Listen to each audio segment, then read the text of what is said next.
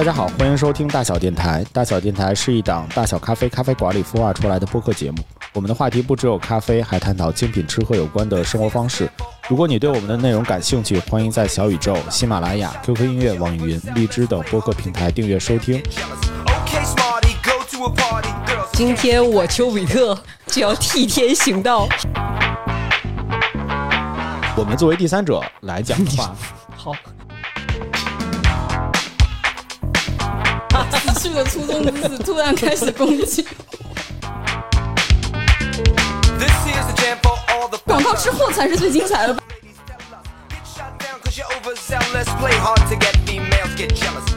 大家好，欢迎收听大小电台，我是今天的主播古四。大家好，我是大小研究院李院士。Hello， 大家好，今天我是爱情的菜狗静香。大家好，我是今天的广告主小立可的南山。广告主都来了，有些赤裸，非常好。今天我刚进到这个门里了之后，感觉这个屋子的气氛有一些诡异，不知道是不是因为广告主来了。先说今天是一个什么主题吧，今天是一个七夕的节目、哦、谈七夕当然要谈点爱情了。一开始我的想法就是说，我们大小研究院要有一个正经的，不是这种讲授的一个圆桌研讨会的环节。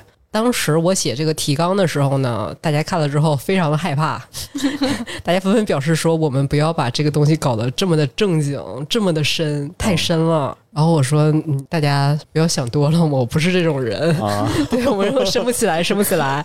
而且我还一直在安抚大家说，全程保甜，温柔无刀。今天我们主要就是来借着研究院的名义，在茶水间八卦一下七夕相关的相关事宜，相关事宜，对别人的故事们。一开始我们三个女生在前期聊了，已经非常的深入了，但是我们觉得我们视角有一些缺失，然后我们隆重的邀请了恋爱的成功者古老师来为我们增添一个视角。今天那我就进入爱情的话题吧，因为我们其实。西方情人节二月十四号的时候，当时是邀请了巧合，我们聊了一些影视剧里面的爱情。今天我们就直接吃瓜，聊一下身边的好朋友的这些，就是磕 C P。我们全程会隐去相关同学的姓名、哦、如果有本人的事情的话，出于没有没有不会有不会没有吗？好，没有也隐去姓名，都是听来的，太不耿直了。讨论爱情这个问题，其实大家都稍稍有点嗯，怎么说呢？不是那么容易谈，然后也不是那么愿意把它放到台面上去积极的讨论这件事情。我觉得可能跟我们的文化有关系，但是你不觉得吗？就是爱这个议题呢，首先学校没开课，家长呢？也没教，对家长不教，真没有。我相信也都失恋过，失恋过也没有那种什么班儿帮你治愈、嗯，都要靠自己。刚才你说家长不教，我还真的想问问其他人，就是其实现在开始不确定了，就是家长到底教不教这件事情。你教有的家庭可能会去教，教眼粒吗？我现在不教。你你后边会教吗？他已经看完《哈利波特与混血王子》的一整本书了，就是有恋爱环节了，是吗？对，我感觉他已经懂了。好吧，看《哈利波特》就能懂爱情，有点东西。然后呢，我们觉得这是一个非常重大的学术的空缺啊，和市场的需求，我们一定要把它在这个非常重要的日子里拿出来好好说一说。哦。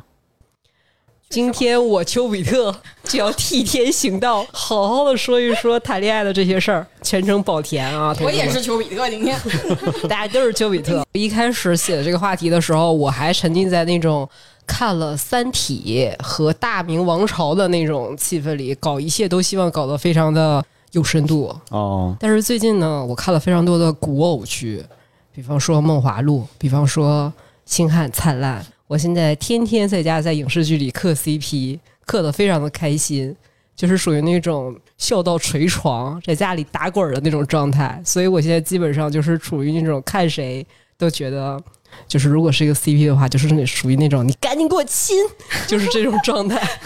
不，广告主难道现在不开始播广告了吗？你可以前面就来一个。对，今天肯定是会给大家一些福利的，大家如果感兴趣的话，可以直接就拉到 show note 的最后一行，大家就可以看见了。哦、毕竟我们卖巧克力的，肯定要在这种关键的节日里为大家整点事儿，整点事儿的道具出来，是吧？啊、哦，我只是在想薇薇讲的这个东西我其实是没有什么感觉的，因为我不是一个磕 C P 的人，我不太能够感觉到磕别人 C P 的这种快乐，我可能能理解吧，喜欢看别人谈恋爱，但是我自己不会为此而感到快乐，不知道大家是怎么感觉的。我可能算是那种就是我会观察人观察的比较细一点，会在影视剧里面就是代入感比较强，在那些代入感比较强的那些影视剧的里面的话，我就会默默的去感觉哦，我好像觉得这个男主和那个女二好像他们的那个眼神的秋波和女主不太一样呢，哦，或者是他们那些默契的小动作，总觉得我能看到一些表演之外的东西，所以我经常会非常自信的，当时会非常自满的以为就是那个男主和某一个女二好像是有一些否发否发你笑你怎么那么不好意思，你直接说。可能这个灵感好适合谈狗仔啊，就那些一线的报道是不是都是从你这儿来的？我觉得也是，我以为你看到了一些就是戏剧之外的情愫。我重新理解一下，你是觉得他们会在影视剧之外、嗯、对啊对啊，你看影视剧剧本，我们回就是你磕的是真人 C P， 就是代入感太强了，就在那个电视剧里面，因为你的代入感太强了，然后你仿佛觉得他们不是在演戏，就他们在演戏的过程中，在背台词的那个过程中，还是会有一些小动作的。古老师这个天赋，我觉得下次约会的时候一定得带上，是吗？就帮你盯一下，就看你们有没有否发否发。你们有没有就是当那个搓眉的经历、啊？搓眉？对啊，你是说挖炭的那个，还是把你们身边的两个朋友叫在一起一起吃个饭或者是什么的时候？有有有，我有我有。或者是你们自己在那个办公室职场的过程中，你们可能也会觉得哦，好像这个人和那个人，他们两个人会比较的就稍微的亲密一些，或者是他们两个人好像很有默契。你成功过吗？就是你成功给人家牵线牵过吗？搓眉搓眉成功过吗？好像没有吧？哎，我有啊，你有，我有，我有。哦、对，我们对别人很上心，而且很成功。我要说这个搓眉的故事吗？要要要，我要听点甜甜的搓眉。女生是我的大学同学，是一个很居家、很漂亮的女孩。然后男生是我的当时的同事，这个男生刚刚分手。然后其实他前女友我们在同事在一起聚会的时候也看过，也觉得当时好像两个人要分开了。然后后来这个男同事分开了之后，他就说哎呀还是很想谈恋爱。我说你喜欢什么样子的？他说我就是很喜欢那种温柔可人的漂亮的。然后我就在脑子里边我的数据库里面搜索，哎，就想到了我这个大学同学也是刚刚恢复单身、嗯、然后我是怎么干的，在那个时候职场还不用微信用 Q Q 的时候，我给他们建了一个 Q Q 群，我把这两位同学拉在一起的时候说哎，这位是我的同事男孩叫什么什么名字，我说这位是我的大学同学女孩她的名字叫什么什么，哎呀我想上厕所，然后我就退群了。哦，哎，你在这之前没有跟他们两个人先铺垫一下打声招呼是吗？他们俩基本上都知道，我会跟他们说一下、哦、但是我就说哎，就是要不要认识一下，都有说、哦、然后我就很识相的我就撤了。你就退群了？完全退群了。后边我听到的是他们两个他俩加不上好友了，他们, 他们两个私下里就见了面、哦、然后现在现在是有一个五岁的女儿。哇, 哇这也太成功了，这也太成功了。哎，对，你说你说说今天我丘比特就是丘比特属性大概是这样。静香呢要不要聊一聊？那是我的就高中的好朋友，嗯，那个女生和男生我都特别擅长搓眉和吹风就在这个男生耳边吹一吹，然后在这个女生耳边吹一吹。就我发现就是身边朋友的那种就大家起哄就其实特别有作用的、嗯、是吗？对，在那个场景下就我觉得那个当事人他的心理会随着就群众的那种反馈其实增加这种我觉得荷尔蒙的因素吧。哎，那你为什么会觉得他们两个人有可能瞎点的？其实是哦，瞎点的。葛老师跟你的状态差不多，但是也是成了。不不，我不是瞎点的，我是、哦、我是特别自满的，以为就是他们两个人确实有那个默契在，指定能行。对对对，一定能搓出否发。就是大家身边啊，现在的身边聊理想的 couple， 因为男校长说他自己不太磕别人 C P， get 不太到，但是还是想问一下，大家在日常工作中生活。工作中有没有你觉得那种观察到的理想的 couple 就觉得哎他们两人在一起挺好的，有没有这样的案例跟大家分享一下？我想说就是就南老师说就 get 不到磕 C P 的快乐嘛，嗯、啊，你看我们麦子店最新兼职那个小哥 C P， 你、哦、你不快乐不甜吗？也是哦，哇，真是甜死了。就是我们最近大小新的一兼职的男生，然后他每次来当班，他女朋友都会跟着他一起。然后比如店里忙的时候就会帮他点单，帮他包外卖，然后帮他洗杯子就之类的、哦、然后如果这个男生没好好干活，他还会督促他干活、哦、嗯，就特别甜。就其实最打动我的是就很久没有看到这种就完全把自己的时间给另一个人，就只是陪着他，我觉得很珍贵也很稀罕吧，就在现在这个时候。其实包括我看我很多我身边的朋友，甚至我自己有一些其实就是周末情侣，因为北京其实通勤很不容易嘛，大家平时都忙着上班，可能见个面也挺麻烦的，也挺费时间的，然后上了一天班也很累了，可能就周末两个人会见面就待在一起。嗯，所以我就觉得就这种能够把你的时间完全的给另一个人，我觉得好宝贵啊。侯老师呢？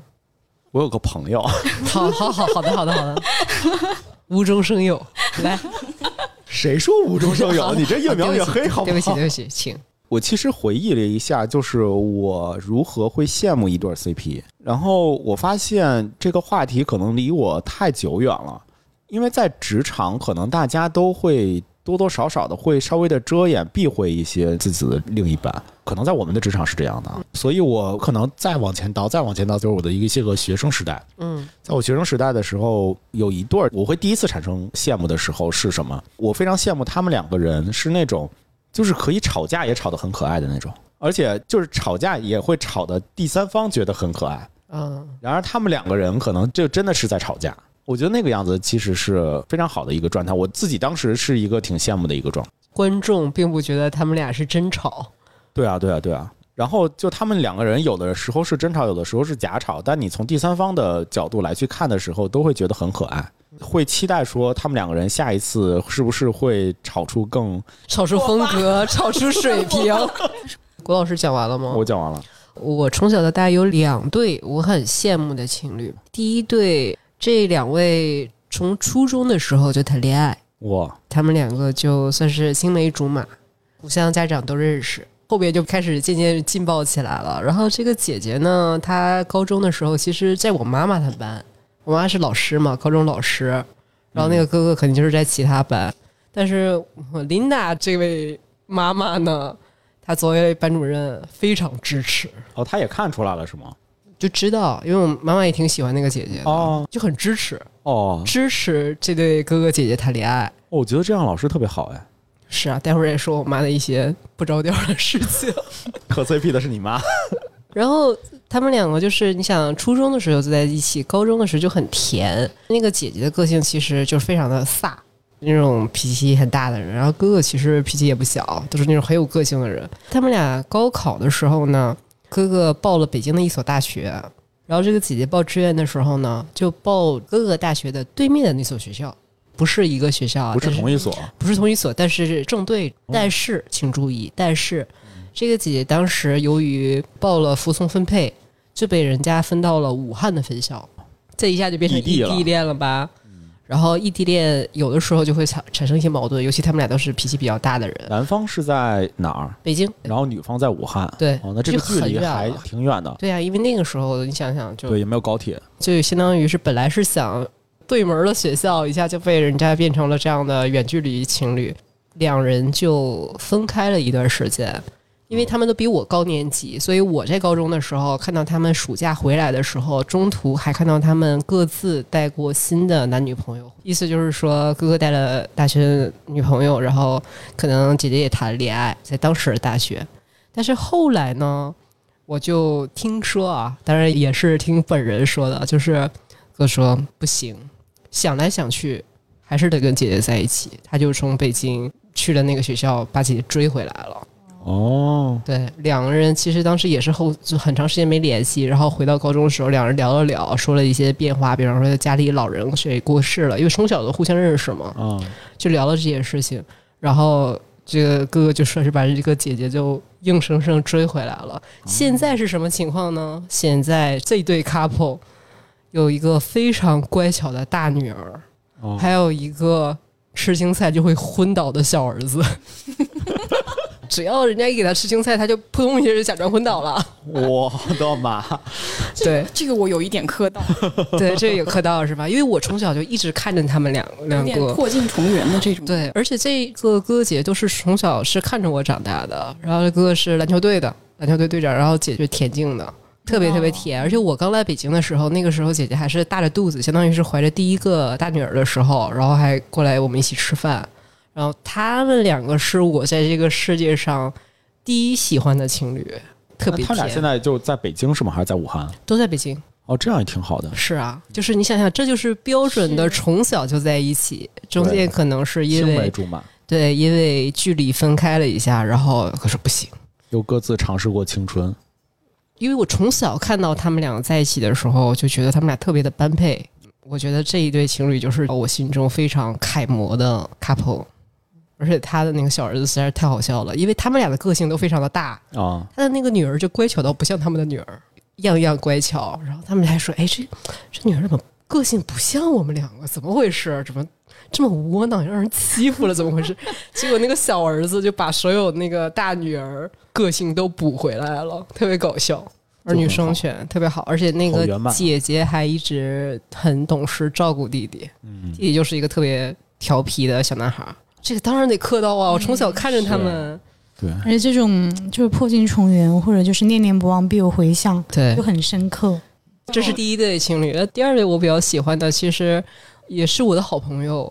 当时我们就是一群朋友，就是租了一个大房子，每人一个房间，他们两个是一个房间的，我跟他们就住的比较近。我觉得他们俩很特别的是，嗯，那个男孩其实以前不在北京，然后女孩在北京念书、哦、毕业了之后，因为那个男孩就是想和女孩在一起，他就从他的城市直接搬到北京来了、哦、就和这个女孩在一起了，也就是跟我们混在一起、哦、然后我们就年轻时候过了一阵子，就一群朋友在一起叫外卖啊，一起出去打游戏啊，一起看世界杯啊，就非常开心的一个生活。那个时候因为刚刚大学毕业没多久，我身边的男生朋友都沉浸在那种女朋友觉得他打游戏不行的这种状态。我的男生朋友一直在给我吐槽打游戏是他女朋友的天敌，男生如果打游戏接不到女朋友电话，两人就要分手了、哦、这是最大的一个 bug。 但是我说的这对情侣，首先他们一开始是异地，男方因为女孩就是来了北京。他们两个是什么样子呢？正常的女生不是会说，哎，你怎么打游戏不陪我呀，对吧？啊，他们俩是什么情况呢？他们两个有一个长条桌，一人一个顶配的电脑，对着打是吗？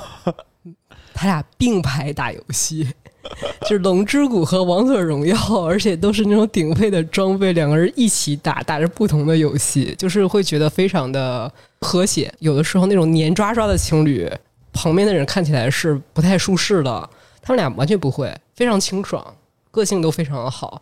而且他们两个每次跟我们一起出街的时候，两个人还会一起打扮，比方说今天男生说我要穿这个色系、嗯、然后女生说那我要穿这个，然后两个人就一起在镜子里面比来比去，就是搞 couple 的这个装扮。哦，后来现在呢也是男生他事业，他要回家了，因为家不在北京，然后女生几年之后也就因为这个男生也跟他一起回到了那个城市。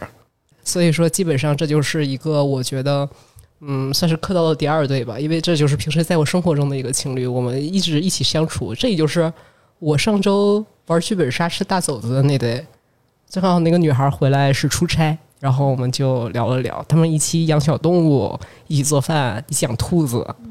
对，因为我们算是见证者，所以我们谈恋爱的时候，有的时候就会拿这个当参照物。比方说自己的男朋友比较作的时候，你就看人家就不行，还是得分手，就是不对劲，你知道吗？所以就是磕 C P 带来的一些负面影响。对啊，难道不是一些副作用吗？那如果那起码会让你知道，这个世界上是有那种非常嗯 perfect couple， 两人也会吵架呀，还是不太一样吧。我其实特别想知道的就是男方去来到北京去找女方嘛，嗯，然后这个时候就是女方本身自己就已经玩游戏嘛，你问的是游戏啊，我以为你问感情，你这是有点东西。就是他们俩都喜欢打游戏啊，对啊，你看这个就不一样了，就是两个人正好共同的爱好又非常的 match， 所以他们两个人就是在一起打同样的游戏的这件事情，我觉得就还是比较的请注意，他俩不是打联机游戏哦，是打各自喜欢的游戏。因为以前谈恋爱的时候，比方说还会有一个情况，就是说如果你特别沉迷打游戏的话，可能你当时比方说前男友啊之类的，就会觉得你玩物丧志，天天打游戏啊，这也是一个问题啊。嗯，可是人家就明明就是工作很累了，只是想打游戏放松一下。我突然想到了一个我可能算是我磕的 C P， 哇！我终于勾引出来了一个。想到了，就因为就是打游戏的这个事情，突然点亮了我。就是，但我这个不是身边的，其实现在的，就是我在看视频的时候 ，B 站上面的一个博主，嗯，叫袋鼠国的尿酱，我不知道你们知不知道？还没看过。一般都叫尿酱和她的男朋友，现在的先生就是威哥，就他们之前是就是在澳洲的。嗯，这个经历并不重要，但是因为他们俩相处的方式，首先就是尿酱他是自媒体嘛，就是他自己就是全职主播，嗯，那威哥他有自己的工作，就是他们有互相彼此独立的工作。我之前最早看他们的视频，就是因为他们两个发了一个短视频，就是两个人一起打小游戏，其实是那种联机小游戏，嗯，就联机那种小游戏，然后就特别搞笑，嗯，因为这个男生是天津人。他们这个相声说的特别好，我就一就看他们视频之后，我全程哈哈哈哈哈笑的都肚子痛，然后我就就关注了他们，嗯，我就觉得他们俩的相处模式就是很尊重对方的喜恶。二是后来其实尿酱他身体非常不好，半年的时间就完全停更，就是因为他做了很严重的手术，几乎就是瘫痪在床，所以说这个男生也就是很支持他照顾他。当然不完全是因为这个男生他经济实力很强，是因为他其实做出了很大的，就是他们两个在经济方面还有价值观方面非常的匹配，就是如果你你身体不好或者是你需要帮助的时候，我会无条件的支持你，嗯，然后帮助你。那当那个男生有工作上面的压力的时候，呃，这个女生也会挑起家庭的大梁，所以他们两个相处模式非常平等的关系。包括为什么想到这个，是因为后来他们俩回国了嘛，现在在天津，嗯，那他们就讲他们呃结婚挺长时间，在一起非常多年了，嗯，他们平时的周末是怎么度过的呢？嗯，他们会一起去开房，就开一个电竞房，哦，吓死我了！这是可以播的，他们俩就就各自打各自的游戏，嗯，呃，然后甚至邀请朋友一起来，他们可能就是周末就会去一个不一样的地方，创造二人的相处的空间，但是就各自做各自的事情。哦，嗯，我懂了。所以这种相处的方式是非常非常的自然，然后肯定是有冲突的，我觉得，嗯，但是看到的样子是非常的和谐的样子。刚刚想了一下，提炼了我这两对喜欢的情侣他们的共同点，我想了一下，好像又不是那种，他们都不是走那种罗曼蒂克路线的人。我想象了一下，他们的共性是，首先爱情双方的两个人是非常好的朋友，嗯，非常好的朋友，可以说是彼此最好的朋友，然后又多了一个恋人的身份，所以我觉得这种恋情还挺难得的，其实就是无话不谈的朋友，嗯，你想你对朋友的那些义气，然后一起玩，一起做喜欢的事情，对方都有，嗯，然后你们俩还是 couple， 所以我觉得这是我磕到的点，非常非常客观，同意的，对，嗯，我也是。对，我其实从你这两个 C P 里面就感受到，就是两种非常理想型的，大家都很愿意去追求的两种，就是爱情的方式吧。嗯，就是第一种，其实让我第一个想到的就是初恋，嗯，就不是我的初恋啊。你可以展开讲讲。就是我是感觉，就是第一种就像初恋一样嘛，从学生时代，然后两个人互相看上，然后之后一走到最后的，它是一个初恋非常非常理想的一个最终圆满的一个状态。嗯，可能是大家所有的第一道伤疤里的都期望的那个理想的一个状态。嗯，然后第二种是什么？第二种是是那种就是是其实是第二道伤疤。怎么叫第二道伤疤呢？就是你你你可能你可能。就是经历过爱情，然后之后的话你认定了一个人，嗯，我觉得现在很多的人，包括 我, 我自己曾经也有过，就是你其实不太确定这个人是不是你最终想要的那个人，但是你刚才讲的那个男生就不一样，对，他知道自己要什么，他我们作为第三者来讲的话好，第三者要慎用啊！第三方，我们作为第三方来去看待这两个人的时候，就会觉得男生想的特别的清楚，嗯，但是不一定这个男生真的是这样的，嗯，但他确实是为了我在此时此刻喜欢这个女生，我就要过来，然后并且在过来了之后又有一个非常圆满的一个结局。嗯，就他其实是很多人的可能初恋之后的第二道伤疤的时候，其实也更多希望的是一个理想的一个结果的那样的一个情态。所以我觉得这两个小故事还挺典型的。是，好甜。时刻到了是吗？我觉得这个就是磕 C P 的快乐。我先说一下，我自己觉得磕 C P 比谈恋爱快乐，是因为就是你磕 C P 可能就就磕到的是纯甜纯糖，但可能自己对喜忧参半的。我同意，然后就会有一个感觉说，哎呀，这个恋爱竟然还得亲自谈，真是。对，就我们理性的来聊一下这个事情。就比如说我在互联网行业嘛，就大家可能都觉得什么百度啊、腾讯啊什么的，他们好像都特别有钱，然后马云爸爸什么的，就是好像这个公司一定就特别的特别的好。嗯，但是我真正在里边的那些人是什么样子的呢？就是对吧？对你，你肯定看别人的这个故事都会觉得他是比较完满的一面，但是等你自己去亲身经历的时候，你你其实是要过那每一分钟每一秒钟。要处理每一个问题和处理每一个争吵。我说好全程无刀，对呀、啊，就是全程保甜。我们只想在围城外面，我们只想、哦、好吧，好吧，挺甜甜的恋爱。哦，原来不想深挖是吗？那那不好意思，可以可以深挖，可以深挖，因为这是第一个问题。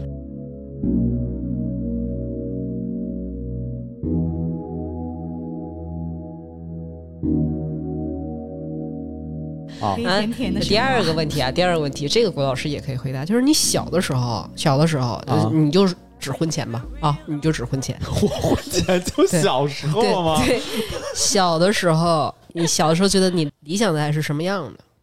然后现现在有没有变化？你也可以说有没有变化吗？我小的时候吓唬我爸我妈，说我这个人呢，我是独身主义，我不谈恋爱，我也不要结婚。小的时候啊，也不知道哪来的自信。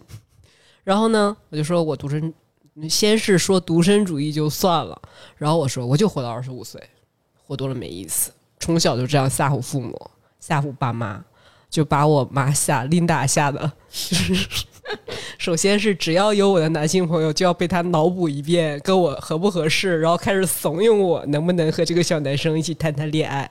也不知道是因为琳娜真的很懂教育，知道孩子的心理还是什么样。她就是你比方说考大学之后不都有那种大家互相串吃饭的那种，因为高考也完了，就开始上大学之前就那个疯狂喝酒和 party 的暑假，有的时候我们就可能就去别的地方去什么一起玩过夜之类的。正常家长，经常我们讲正常家长都会说，哎呀你应该有门禁，你女孩子你早点回来。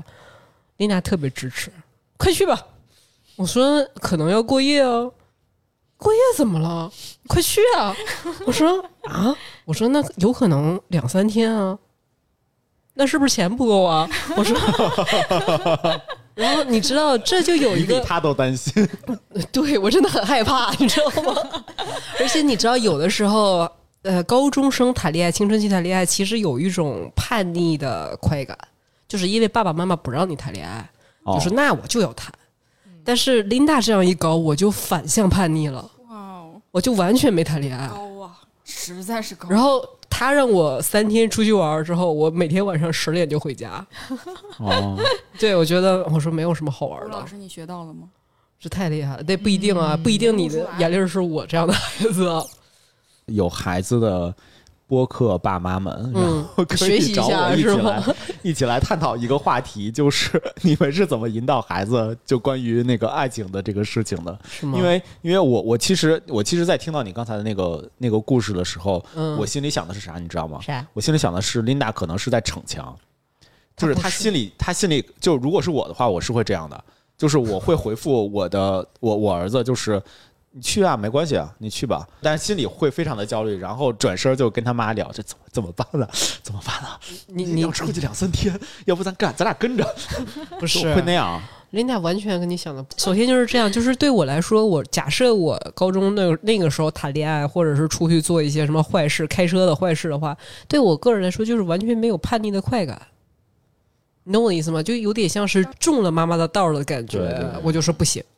不能让你得逞，反向叛逆之后确实得到了一个乖巧的样子。是的是的，对、哦、反正我无论是不是琳达老师的策略总之我觉得嗯，就是还挺成功的吧。对，因为有怎么说呢，就可能你在小的时候没有尝试过那种特别叛逆的这种时期，也不失为一种坏事。对，因为它确实帮你规避掉了很多伤害吧。是，嗯。然后我上大学的时候，我不是还是那种独身主义，天天在那边，我就是琳达又开始改了策略了。然后他就说、哦、是这样的啊，他不知道从哪儿看来的杂志，什么乱七八糟的。他说我那天看了一个特别厉害的杂志，我说咋了？他说我看到了有一个妈妈，他说。啊、呃，在大学的时候，女儿谈恋爱的时候不能总让男生买单。他说：“你这样好不好？如果你谈恋爱了，我给你涨零花钱。”哦，他就是拿利诱我，哦，你知道吗？然后你扭脸就告诉你妈说：“我有个男朋友。”没有，那个时候是没有呢。哦，然后你这么诚实啊？就是没有呀，没有，这有什么好说的呀？后来就努力的找了，是吗？对，既然有利诱。没有，开玩笑，开玩笑。就是那个时候，就真的大学谈恋爱的时候，我就会因为这，你想嘛，这是要汇报，这要请款的、啊，你知道吗？哦、我说啊，谈恋爱了，我说特别兴奋，妈，真的吗？下个月给你涨钱。然后、呃、他的那个策略，也就是说，谈恋爱的时候要跟男生 A A， 不能花男生的钱。啊、哦，我觉得 Linda 老师是一个很适合的恋爱对象，是、啊、他真的是一个，然后。他太懂了，就很会，特别会。然后我就后来就是也是，你想想，平时一开始也没有什么恋爱经验，高中的时候也没叛逆成功，当然初恋、大学恋爱就吵吵的就结束了。然后我就第一次失恋很难过嘛，然后我就回去说：“我说琳达，因为其实是我不确定这个钱要不要退回去，如果分手了，所以我还是得老实的说，我说琳达，我分手了。”我说：“啊，那你难过吗？”我说：“有点。”有点难受，损失费吧。琳达说没事儿，分手了不要紧，我不会把这个钱要回来的。琳达太懂你了。嗯，大学时候单身的时间多，但是一直处在那种有男朋友的预算中。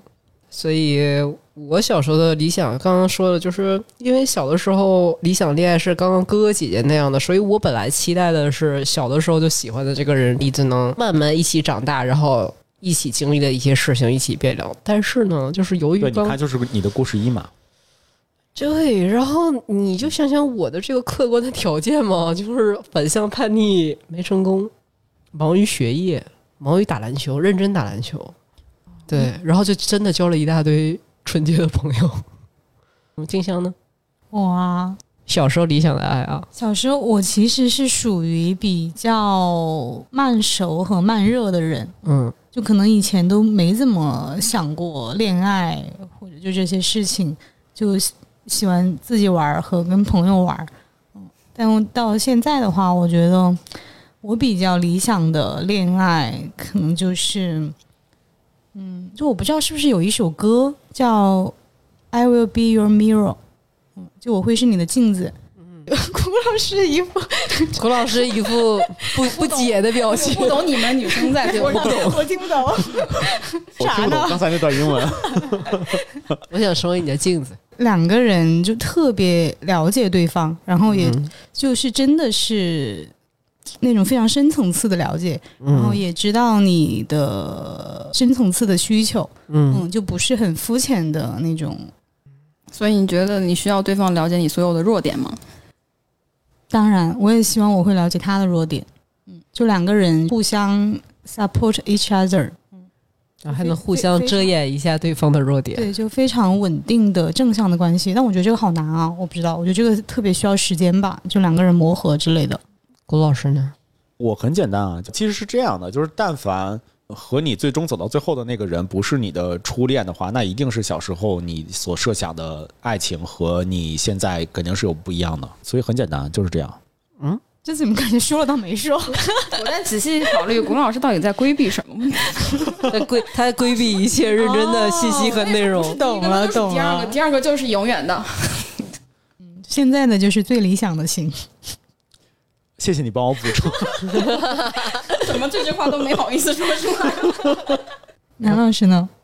我仔细想了一下，我好像是没有什么理想型，嗯，所以我其实对爱情，其实对相遇和偶然性，我觉得我是很开放的态度去接受的。所以说，而且也会把每一段当做呃很重要的，每一段都非常投入去对待、嗯、所以说我觉得我遇到的每一段恋情啊，或者是每一每一场爱情都是全身投入的状态，给我带来的感受就是当下是最好的。嗯，而且包括刚刚讲到缺点啊，或者是一些、嗯、其实一些伤痛的东西，对我来说我都会很享受这个过程。哦，就是就算是痛苦的过程，我觉得也是爱情的一种面貌嘛。嗯，所以我还是会嗯欣然接受，我不觉得这个是一些不好的东西，不好的回忆什么的，嗯、对我来说我也会很珍贵。嗯，因为这种感情观好棒啊。嗯，对啊对啊，就像就是好像是那种每年的七夕都当做最后一个七夕一样。你说的是一个事儿吗？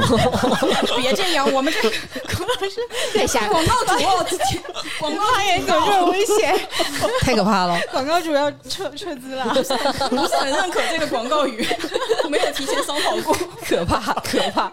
好，对，毕竟是七夕，大家怎么看远距离的爱啊？我不了，你不了是吗？已经劝退了，劝退了。近距离的爱都handle不了，远距离还是算了吧。高老师，高老师，就分了吧。你要分，男师傅。哎，我觉得吧，我自己感觉我，我我身边的有一些例子，还是他能够坚持远距离的啊爱的、嗯。对，肯定会有嘛，肯定会有这样的例子。对，但我我现在觉得这种，嗯。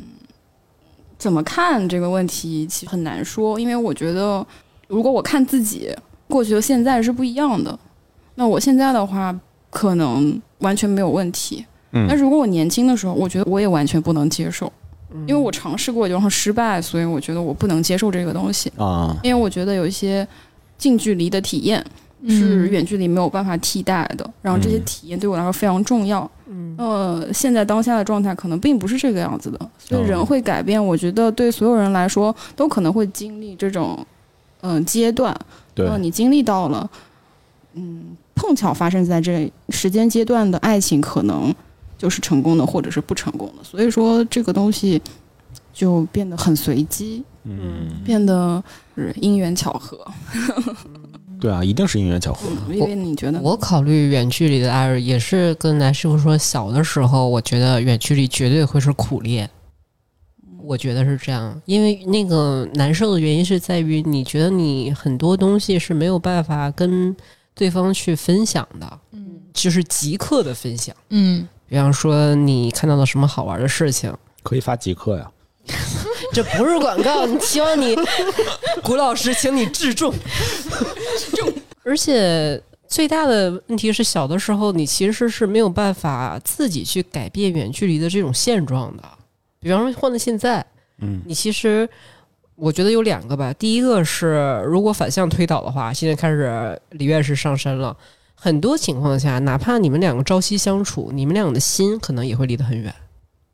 对啊，两害生厌不是、嗯、我们身边也有很多两害生厌的例子啊，天天黏在一起、嗯、那另外一个呢就是说我觉得现阶段比方说现阶段的两人的远距离最主要的是看双方有没有意愿改变这种远距离的现状。嗯，我觉得如果没有意愿去改变这种现状也是很可怕的事情。哦，因为刚刚说我你看啊，仔细想想我刚刚说那两个我很羡慕的情侣，其实两段都存在远距离的这么一个过程啊、嗯，但是不管某一方都解决了这个问题。对，就你放在那儿，没有人去谈，没有人去改变，没有人付诸行动，这是一个非常可怕的事情。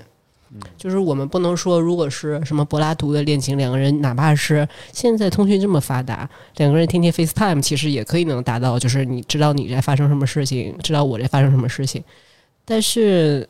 怎么说呢，如果你们两个就没有意愿想要生活在一起或者改变这种现状，我觉得是挺可怕的。嗯，第一个我觉得可怕的点就是在于你们两个的心离得远不远。哦，地理上的距离肯定是距离了，对吧？地理上肯定就是这样的距离了。然后看心的距离，看你们俩心的距离，然后另外一个就是看你们俩有没有意愿改变地理上的这个距离。哦，这是我的一些想法和建议。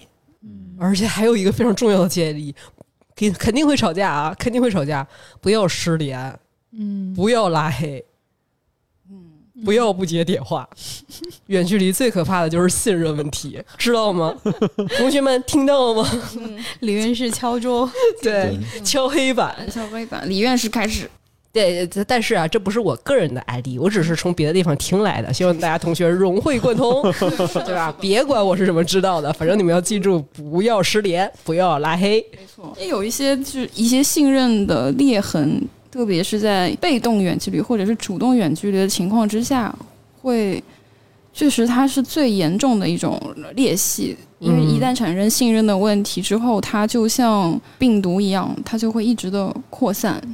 然后我确实有这样朋友的经历，就是对方的有可能确实是对方原生家庭的关系，他就是没有办法没有办法正常的沟通，他就把一切问题抛之脑后之后，把对方晾着、哦、他就不沟通，然后逐渐失去了正常的沟通机制之后，那这个东西就 一, 一方再努力的去挽救，这也没有办法。 我, 我同意，对，那个人太累了。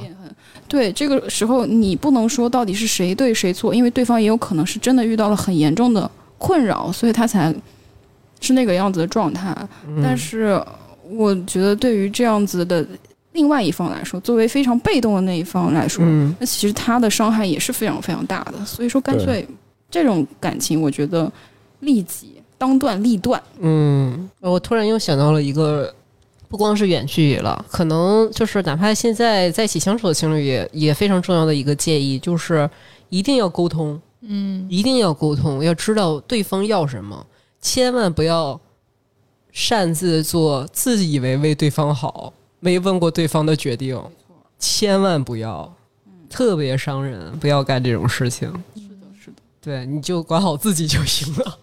不要替对方做决定，对方是大人，可以自己做决定。嗯，不过我从一个过来人的角度来去好的好的好的来去讲一下这个事情，就是有些时候其实话不是绝对的，最终还是看你刚才讲的那个新的距离嘛。嗯嗯，对，当你还是信任这个人，你还是认定这个人的时候，其实中间的一些事物也好，或者是中间的一些小情绪也好，其实都是一时的。不能说相信某一个人说他今天晚上没有回我微信、嗯、那我就要跟他当机立断，就我就要跟他分手。嗯，其实其实不是这样的，有可能是一个误会，有可能是他真的就是突然某一个事情被带走了、嗯、对，也有可能是他就是因为自己在闹情绪，他自己的不想跟你沟通，于是他想冷静一段时间。那我冷静一段时间是一个很可怕的话。但不一定，古老师，我要跟你冷静一段时间，把这个火花给我灭掉，火花没了。我们理性的来去分析一件事情嘛，你不要把自己都带入到自己的故事里面，真的是这样。其实有些时候就是看你的心是不是还笃定，对，就跟牛郎织女一样，就是他们只要每年都笃定说，我在这个时候要碰一次面，要精神饱满的碰一次面，笑死了。那就不管他们这一年各自都经历了什么，是吧？牛郎跟织女，其实我我不是很同意啊，是因为我觉得这种沟通就像 V 刚刚说的一样，远距离的信任感其实是很依靠沟通的。嗯，如果是完全放弃沟通，哦、我们说的肯定不是指一两件一时兴起的一些情绪，嗯、然后对它有可能是一个积压的过程。对，那我们说的这种对，所以所以就是是不沟通，不沟通是。不知道，我根本就不告诉你，我就放任自流，我告诉、嗯、我就全完全消失，我把你丢在一个让让对方丢，把他丢在一个恐惧里面，是对未知的那种恐惧。对对对，这个是我们说的这种信任的缺失。因为你只要告诉我说你想冷静一会儿，我觉得虽然这句话听上去挺恐怖的，但是你至少让我知道你在什么样的状态里面，可能你之后会跟我沟通。但是如果说你什么一句话也不说，人间蒸发这种事情是 我, 我觉得是蛮蛮有毒的。 对, 对，所以就是我想冷静一下，这其实这句话其实代表的是我真的想冷静一下，还是我只是想要逃避。嗯，对，这个是不一样的。然后并且我说出来了之后，对方的接收到的那个感受其实也不知道的、嗯、其其实也不一样的。对对，如果是真的非常在意的两个人的话，其实对方是能够感受到你说的这句话是真的是假的。就我这种 I N T P 型人格，我是要接收这种明确的信息的、嗯嗯、因为我不猜。嗯，比方说有人跟我说，哎，我们冷静一下，我下一回就问八小时够不够。嗯，哎，对方说不够，我说那你说多长时间够？他如果给我说一个过分的，我就不理他了。我猜不了，因为我不知道对方在想些什么。如果你不给我任何信息的话，然后我甚至不会往坏的地方去想，我就根本就懒得想。你懂我的意思吗？嗯、就就根本就不存在我会往好的方面去想这件事情和坏的方面，就相当于我在你的这个处理对象中，我就把你抛出了这个异常，我就去干别的了。我觉得不管是远距离还是近距离，就沟通都特别重要。对，是会存在，比如说自己情绪不好，然后可能不想回微信，或者就不想跟别人交流。嗯、对，但我觉得因为你们的关系是特殊的嘛，就我希望就是你可以。呃，说一下，就是比如说我就是不想回微信，或者我有点累了，然后嗯、呃、之类的。我如果能够接受到这个信号，就是我会知道，因为你在意我的感受，对，所以你在就是你在解释或者你说明你的情况，嗯，嗯包括我之前就 date 的一个对对象啊，就虽然最后没有成，嗯、但那个感受我其实是非常好的，嗯，就比如我们会每天日常聊天，但是因为他很忙，然后我们可能就一两天就没有怎么。交流或者没有怎么聊天，他会跟你说，他说不好意思，最近都没有联系你，因为我很忙。嗯，就是我就知道，如果他只是把我当朋友，他是不用这样解释说明的，因为你跟朋友不需要这样。嗯，所以我就知道我们是在就 date 或者我们是在发展的。嗯嗯，所以我就是感其实有特别加分，就感受很好。郭老师，男生也是这样吗？男生这种就是在这方面的雷达跟女生的诉求一样吗？就比方说。呃，我说一个，就是针对不能说是通用的男生，就是说，如果回想你遇到什么样的你的伴侣的情况，你是完全会生气或者是会伤心的。在沟通方面，我是指在沟通方面。关于这个问题，我我想抛一下，就是我的某一个爱情观。我现在觉得，我一直以来有一个非常笃定的一个爱情观，嗯，叫做相信。其实也是跟刚才你们讲的那个其实有是有关系的，就是我们还回到就是我想静一静的这件事情。如果一个男方我说我想静一静，那其实这个其实在我发出方其实是有真有假的，嗯，就是有的是真的想静一静，嗯，那有的是一种逃避，那逃避的那个人可能就没有相信对方会很好的去接收。这是一种作为某一方来发出方在说这件事情的时候的一种我是不是够相信我的对方。然后从对方的角度来去讲的话，其实你们刚才所怀疑的那个问题其实也是相信的问题，就是什么呢？就是你在接收到说我想静一静的这件事情，你是不是真的相信他就真的想静一静，还是你就自以为他就是在逃避。就所以这个是两个人互相相信，就像握手一样，就是你伸出手，那那个人是不是把手递给你，这个是两个人的意愿，嗯，而且是两个人就是有真有假，各自真假的一个意愿。所以当各自有真假，然后他们互相发生随机交织在一起的时候就不一定嘛，真和真match是在一起的时候，那个才是真的结合嘛。所以从我的角度来讲的话，我一直相信一个一直在追求和一直在相信的一个爱情，就是相信我是否信任你，然后你是否也同样信任我。啊，如果这样的，我就觉得我们两个人还是可以再继续维持的。嗯，就是你觉得你不用说，对方都就能明白，这是一种相信，达成这种相信。就是我觉得我不用说，对方就可以明白，这是这是我相信你，就是我相信对方是这样想的。嗯，但是对方是否真的是这样想，这是取决于他是否相信我。那我觉得这种就是相信的建立。就是需要时间和包括一些付出的。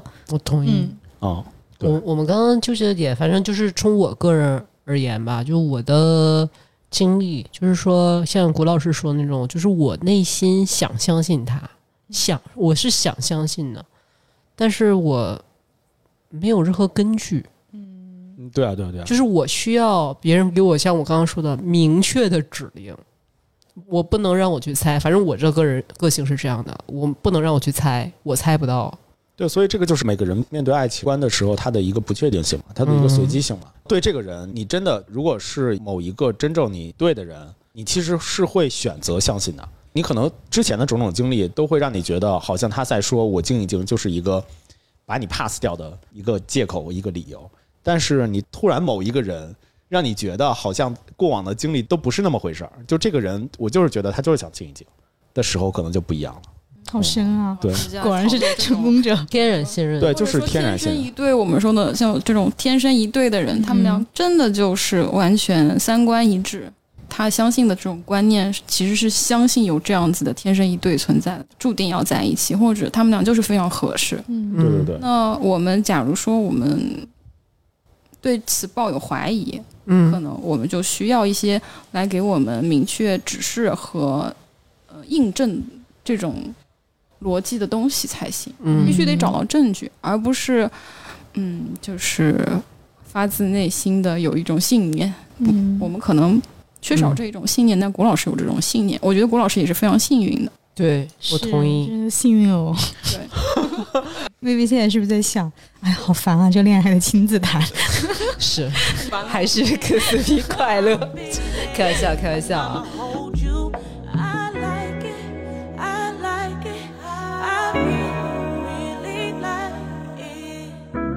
我们先插入一个小小的天文学常识，南师傅，牛郎跟织女一年真的能见一面吗？精神饱满的见一面。天文，在天文上，我们为什么会在七夕就讲牛郎和织女的故事？它其实是一种天文的现象，因为牛郎和织女其实是夏天的星象里面非常绚丽的两个恒星，嗯，特别的亮。哦，然后在中国的这种神话故事里面，然后就把它映射成天上的织女，然后和地上的要为了爱情去跟人间的这个牛郎偷偷的相会，结果就是天神发现了之后，然后为了惩罚他俩，然后把这个织女给收回去了。因为他们俩的这个爱情的忠贞，所以说打动了上天，然后每年就给他们安排了，哎，七月七号这一天，他们俩可以在银河上面嗯相见。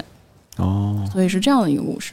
但是其实呢，现实的世界里面，牛郎和织女他们在这几十亿年的时间里面是永远不可能相见的。因为牛郎和织女，像牛郎星其实距我们地球有十六光年的距离，一光年的话就是光要运行一年的时间才能达到的距离。哦，那织女离我们更远了，织女星离我们有二十七光年哦。哦，呃，所以说他们俩之间也相距几十光年的距离，嗯，呃，他们至少要几十光年之后，如果有恒星星际的运动的话，可他们甚至不存在在一个星系里面，除非发生三体这样的事情。是的，是的，是的。林天明跟陈星的爱情故事，嗯，呃，才可能他们俩会相会。嗯，所以说这也算是一种磕 C P 吧。古代人磕了 C P， 对对对，地地球人就是几千年对假意觉得他们两个人就是他们两颗星星其实是在一起的。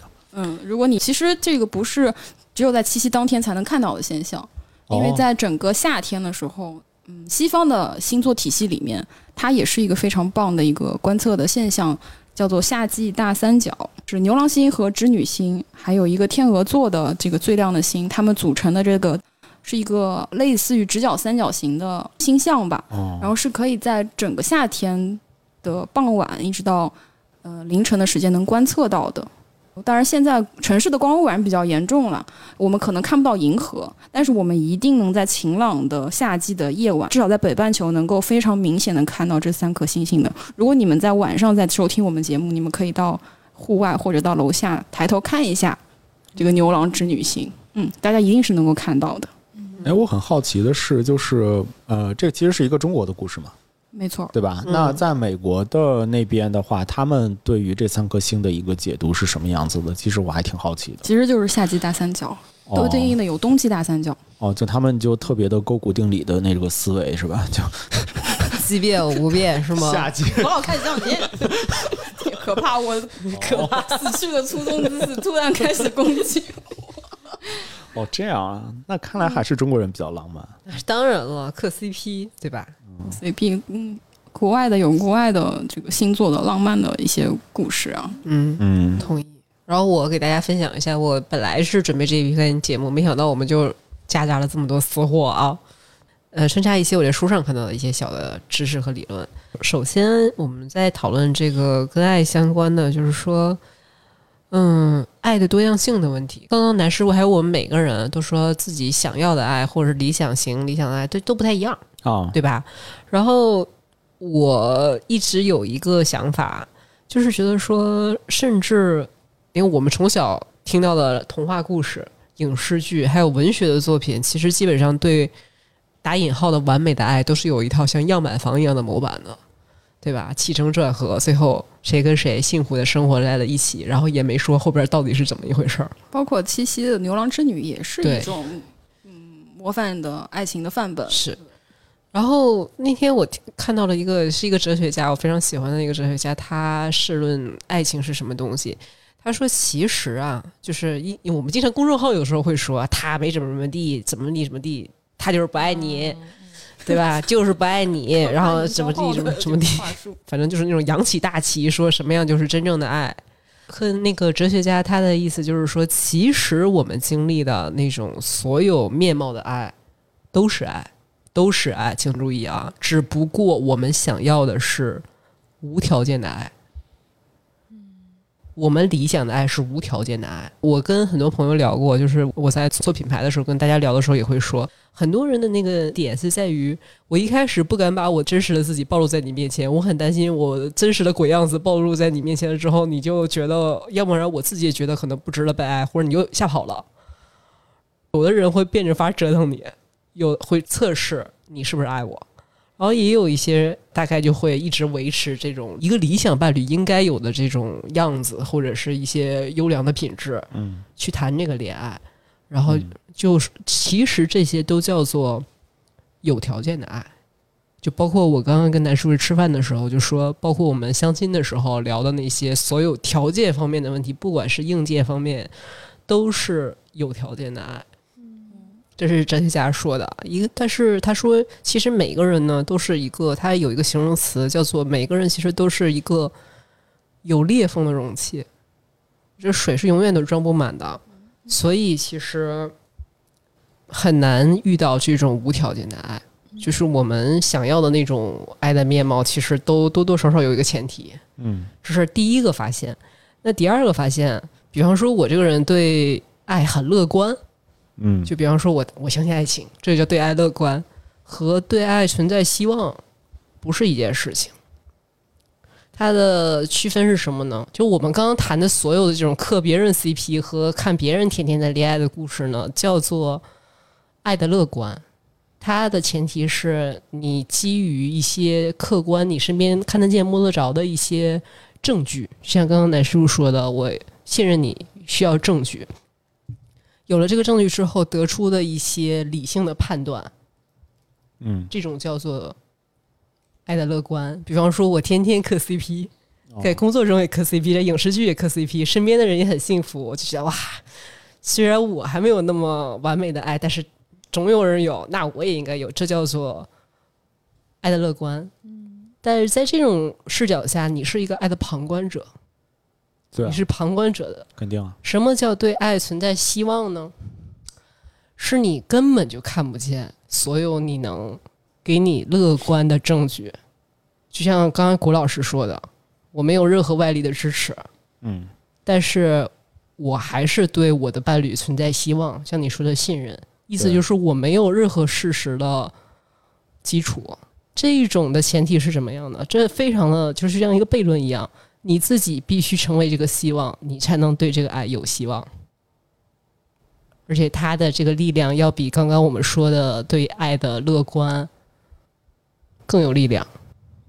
对爱有希望这件事情，其实就是你在一个黑暗的泥沼之中，抓不到任何东西，看不到任何光亮，对方没给你任何线索，但是你还是选择会相信。没错，我觉得爱别人是一种能力。对。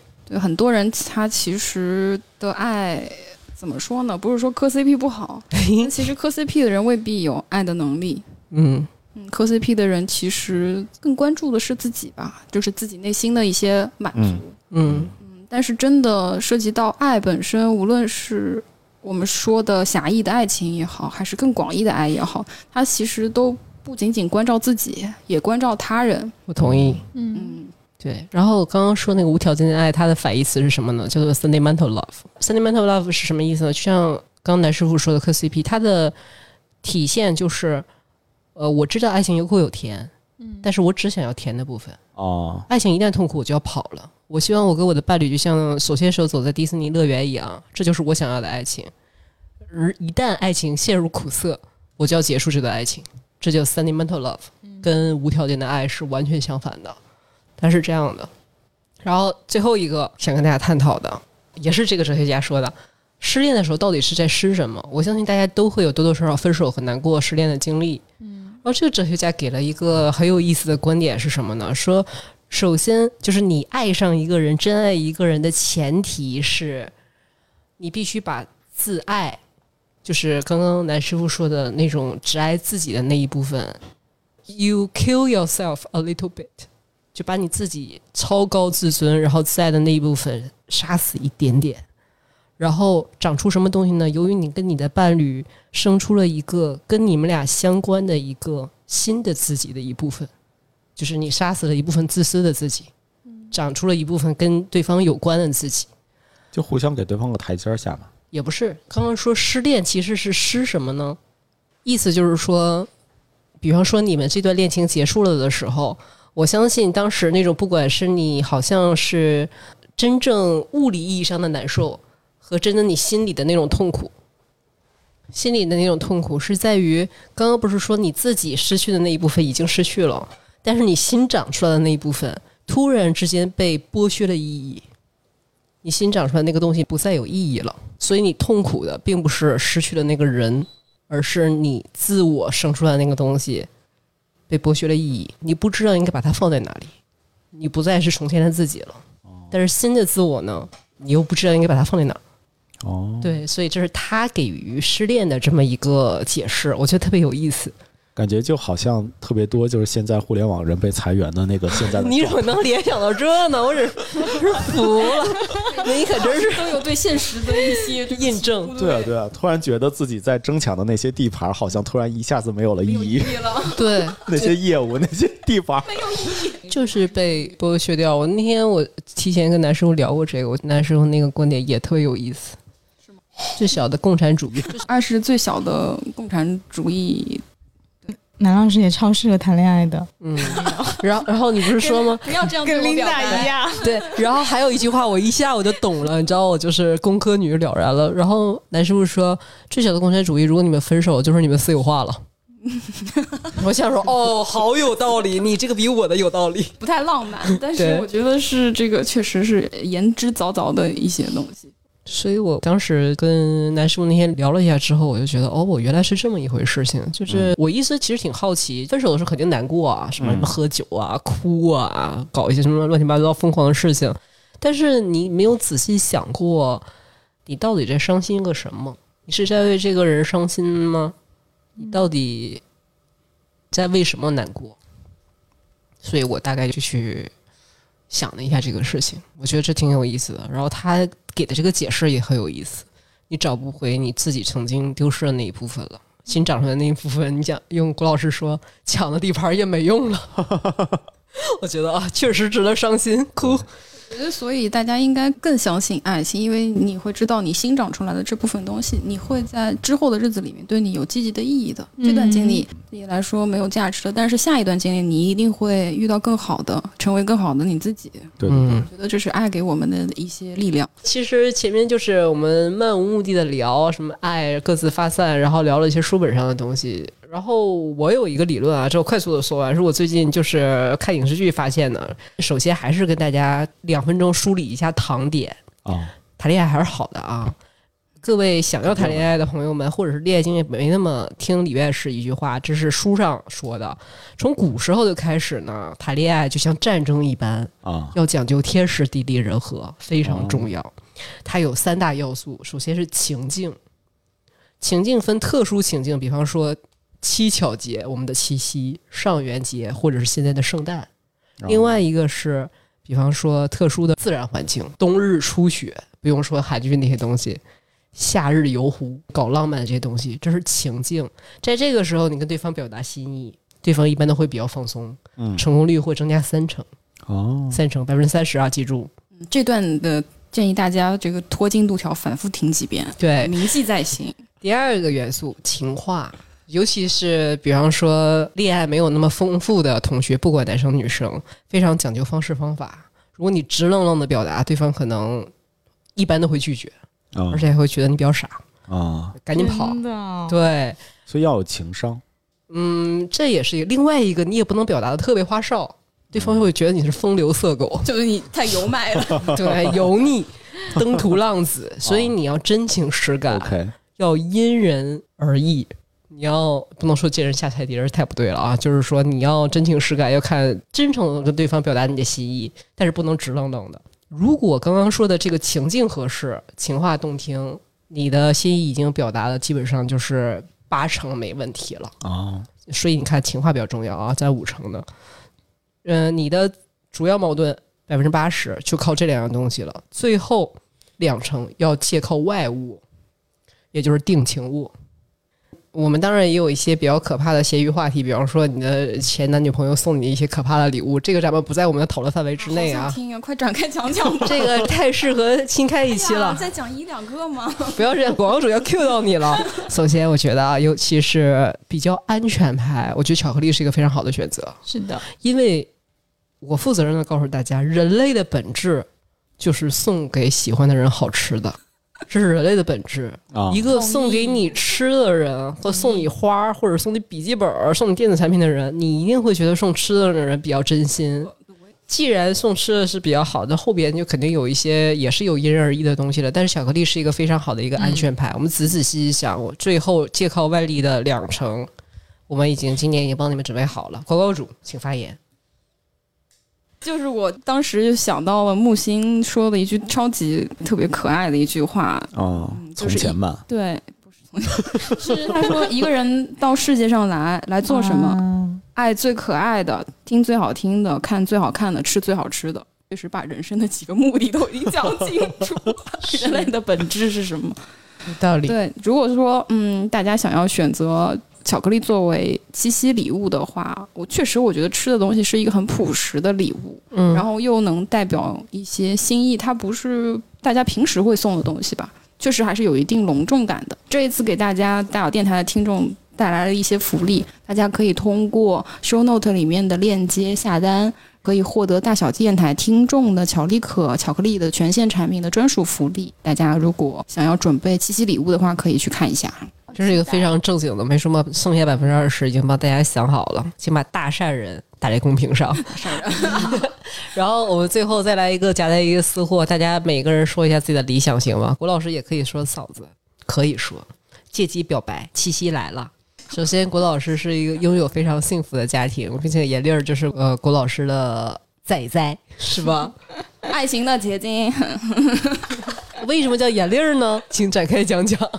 嘛呀，这不都结束了吗？广告主都已经聊完了，快点，啊、快点！夹带私货，我跟你讲，广告之后才是最精彩的版本。我们要说理想型了，快点，快点！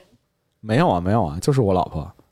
你你还想从我这去道出什么呢？你说点浪漫的。他有什么样的一些特质让你觉得他是你的理想型啊？我刚才曾经分享了一个我一直笃定的一个爱情观，叫做相信嘛。对，其实我还想再分享一件事情，是我从过程之中理解的一件事情，嗯，就理解的一个爱情观，嗯，这个爱情观其实和你刚才讲的那个无条件的爱其实是一样的，我理解应该是一样的，就是叫活在当下，就是很多人其实你其实自己的那个心里的不相信或者是心里的那种不笃定，其实是因为你。你没有活在当下，你总觉得可能下一个是不是会更好，或者是说可能未来就会怎么怎么样，对，但是你没有就真真正正的在这个当下觉得这个人是否是最 OK 的。就像是为什么我我其实一直在想的南山说的那个话嘛，木心说的，就是为什么他在说的时候其实大家都有体感，就大家都有这个感受，是因为就我们一定会理解是说他在吃的这个好吃的的这个感受让人觉得这是一件最幸福的一件事情，而并不是说他在吃下一个好吃的时候是是一个最开心的一件事情，他在永远在追求好吃的，永远在追求好吃的，这个反而觉得没有没有什么意思。然而就是他吃到一个好吃的，他现在正在享受的这个过程，这个当下其实是他在说出这句话的时候的一个真正的意义。呃，所以也让我反思，就是为什么巧克力会让我们，就我们会那么喜欢的巧克力，就是因为从之前的一些节目里面，我感受到的就是说，巧克力因为它它的融化的那个熔点的温度正好是和人的那个温度其实是 match 的，对吧？所以其实我我们在吃巧克力的时候，一一个是会有那种一个爱情的那个拥抱感，我在拥抱这个事物，然后同时这个事物又给我一个回馈，就是它有一个味道的，所以是有这个爱情的一个拥抱感的。然后第二呢，又是什么？就是它又是在同一个同一个温度下，就好像我们在同一个空间里面，然后大家在各自的融化吧。对，就你的心在融化，然后它自己这个东西在融化。所以就是为什么我们喜欢吃巧克力，就是因为我们好像突然在吃巧克力的时候，突然感受到自己活在当下了。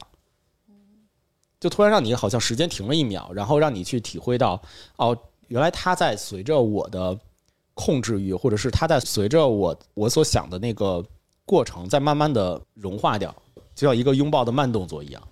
所以好像把把你把你也带入到那个感情里。所以你在吃巧克力的时候，可能不会去想到我的下一颗巧克力可能会更好吃。然而你其实在吃巧克力的时候，你的心情可能是说，我在和这一颗巧克力谈恋爱。我我其实很想提一个问题，就是为什么大家觉得巧克力会代表爱情？对，甜啊，甜甜的恋爱、嗯、并且其实可能就为什么爱情的这个话题，就我们在这期节目里面，我自己脑海里一直在 一, 一直在就是跑跑调，或者是一直在就是跳脱出来，就是各种流行歌曲一直觉得我们好像在整个的节目的里面，大家在对话的过程中 Q 到了各种各样的一个些流行歌曲。但为什么那么多流行歌曲又就是永世流传，然后大家都在讨论爱情的这件事情？就是同时我们可能下一期明年的七夕的节目，可能我们同样的话题同样的大纲来去聊这个事情的时候，同时都能够有一个非常完整的一期，同时都有有能够非常感动的一期。它的原因就是因为它的原因原因就是因为就是其实爱情没有一个定式，也没有一个就像你说的多样性嘛，就每个人对爱情的理解其实都不一样。然而其实就是可能大家的解读也没有一个对错的问题，就我们我的爱情观或者是我理解的爱情观可能跟某些人其实是不一样的，或者是完全反着来的，但是他们又在自己的体系里面又自成一个体系，他们又找到了真正的对的人，然后最终幸福的走到了最后。所以其实每个人都是不一样的，这也就是这可能就映射到巧克力的这件事情，就是巧克力好像也是这样，就是它没有一个真正很完美，味道很完美的一颗。然而我们就真正在吃到它的那一刻的时候，其实我们都是在体会，如果我们真正理解了这件事情，就是我们相信这颗巧克力是好吃的，然后同时我们又在吃它的时候理解了这个时候是我在活在当下的时候，就会找到了真正的爱情。我们我们只想真有，对，这些没有经历过、没有尝过爱情的苦啊，没有，不是，还想尝爱情的苦和甜的这些朋友，也想哎有这样的机会，对、啊、去对这个无论是巧克力也好，还是爱情也好，有这样的一个体悟嘛。嗯，对，不一定是说我们我们其实不是在给出一个建议，就告诉你说这个人不合适，或者是告诉你说真正的爱情是啥。我们其实是在聊的是说更相信一个活在当下，你自己来去体会你现在的这个人，或者是现在的这个这个事物。嗯，我有一个大胆的建议，我们这一期除了给大家提供了大家那个定情物的这个福利的准备之后，我决定临时睁开了，临时在评论区当成大家的表白墙，欢迎大家在七夕的时候大胆留下自己对喜欢的人的表白。我们还是有一些群众基础的，大家勇敢一些。然后静香，你你的理想型呢？喜欢什么类型？我想到就是说巧克力啊，就我在之前的感情经历中收到过的礼物有巧克力，就当时收到的时候很开心、嗯、吃的时候也很开心。嗯，但记不得那个是什么牌子了，好像是一个比利时的，然后它里面是一颗一颗的，嗯，而且它包装也特别的漂亮。嗯，就我吃完了，我还会把那个糖纸留下来。我喜欢，哎，我在想，我现在都还单身，是不是？其实大家不知道我其实是单身的呀。好，现在知道了，现在知道了。静香现在是单身哦，哦注意哦。哦，原来节目的路数是要往这样拐，是吗？你才你刚刚认真说了好久。哦，那对不起，那对不起，我可能从大小电台的第一期就已经没关系，就已经打消了这个话题，非常好。抱歉，我们就应该坚持刚刚的这个原则，我们就应该直接说。我喜欢，继续好。我喜欢的菜还挺多的，地铁三站爱上七个是吗？我喜欢个性可爱的，然后心地特别善良的，然后说话又很好笑的，有才华的，嗯，差不多吧。薇薇呢？薇薇呢？我大家都很关心是吗？嗯、又开始说要教育律师了是吗？开玩笑，开玩笑。之外呢？呃，那个是开玩笑的了。我喜欢的男生的个性是开朗阳光，有生活情趣，所以其实也是变相的劝退那些没有事跑来跟我说自己不开心的事情的同学们，希望你们心里有点数。虽然这个薇薇看上去就是就从节目里表达上也感觉他比较善解人意，他但是他真的并没有非常喜欢被别人倒苦水。你说的很，就是我很嫌弃这样的人。嗯，所以大家要想征得我们台花的芳心，嗯，一定要做一个阳光小熊。对，阳光小熊就不能不能 so dark come from the D C universe， 这样是不行的。最后就分享一个我很喜欢的一个哲学家巴迪欧的一句话吧。嗯，我以为你的理想型是特别爱吃巧克力的人，特别爱买巧克力的人。对啊，对啊，难道不是吗？我觉得资本主义这是个好东西。共产主义的理想我们还是要实现的。是的，呃，我想分享的是巴迪欧的一句话，他说：“爱是一种坚持到底的冒险，冒险的方面是必然的，但坚持到底亦是必须的。”相遇仅仅解除了最初的障碍，最初的分歧，最初的敌人。若将爱理解为相遇，是对爱的扭曲。一种真正的爱是一种持之以恒的胜利，不断的跨越空间、时间、世界所造成的障碍。所以爱是反抗隔离的可能，是我们想要努力继续留在路上的决心。嗯，酷。嗯，对，我觉得我觉得大家还是需要满怀希望，然后让自己不要丧失爱的能力，活在这个世界上。一定的，一定的。嗯，你们干嘛都看向了我？我除了看 C P， 我会好好谈恋爱的。C P 可恋爱也要谈哦，嗯、也要亲自谈，亲自谈恋爱的，下场谈哦。好的，好的，好的。巧克力也要继续吃哦，放心放心。巧克力给身体带来的这种多巴胺的快感也是很真真实存在的。气下了，气下了。OK， 那这一期就先这样了。我们这期在茶水间就聊了一些能听的不能听的，大家就想一想吧。大家欢迎在评论区大胆表白，就这样吧。谢谢大家，大小电台下周三见，拜拜，拜拜。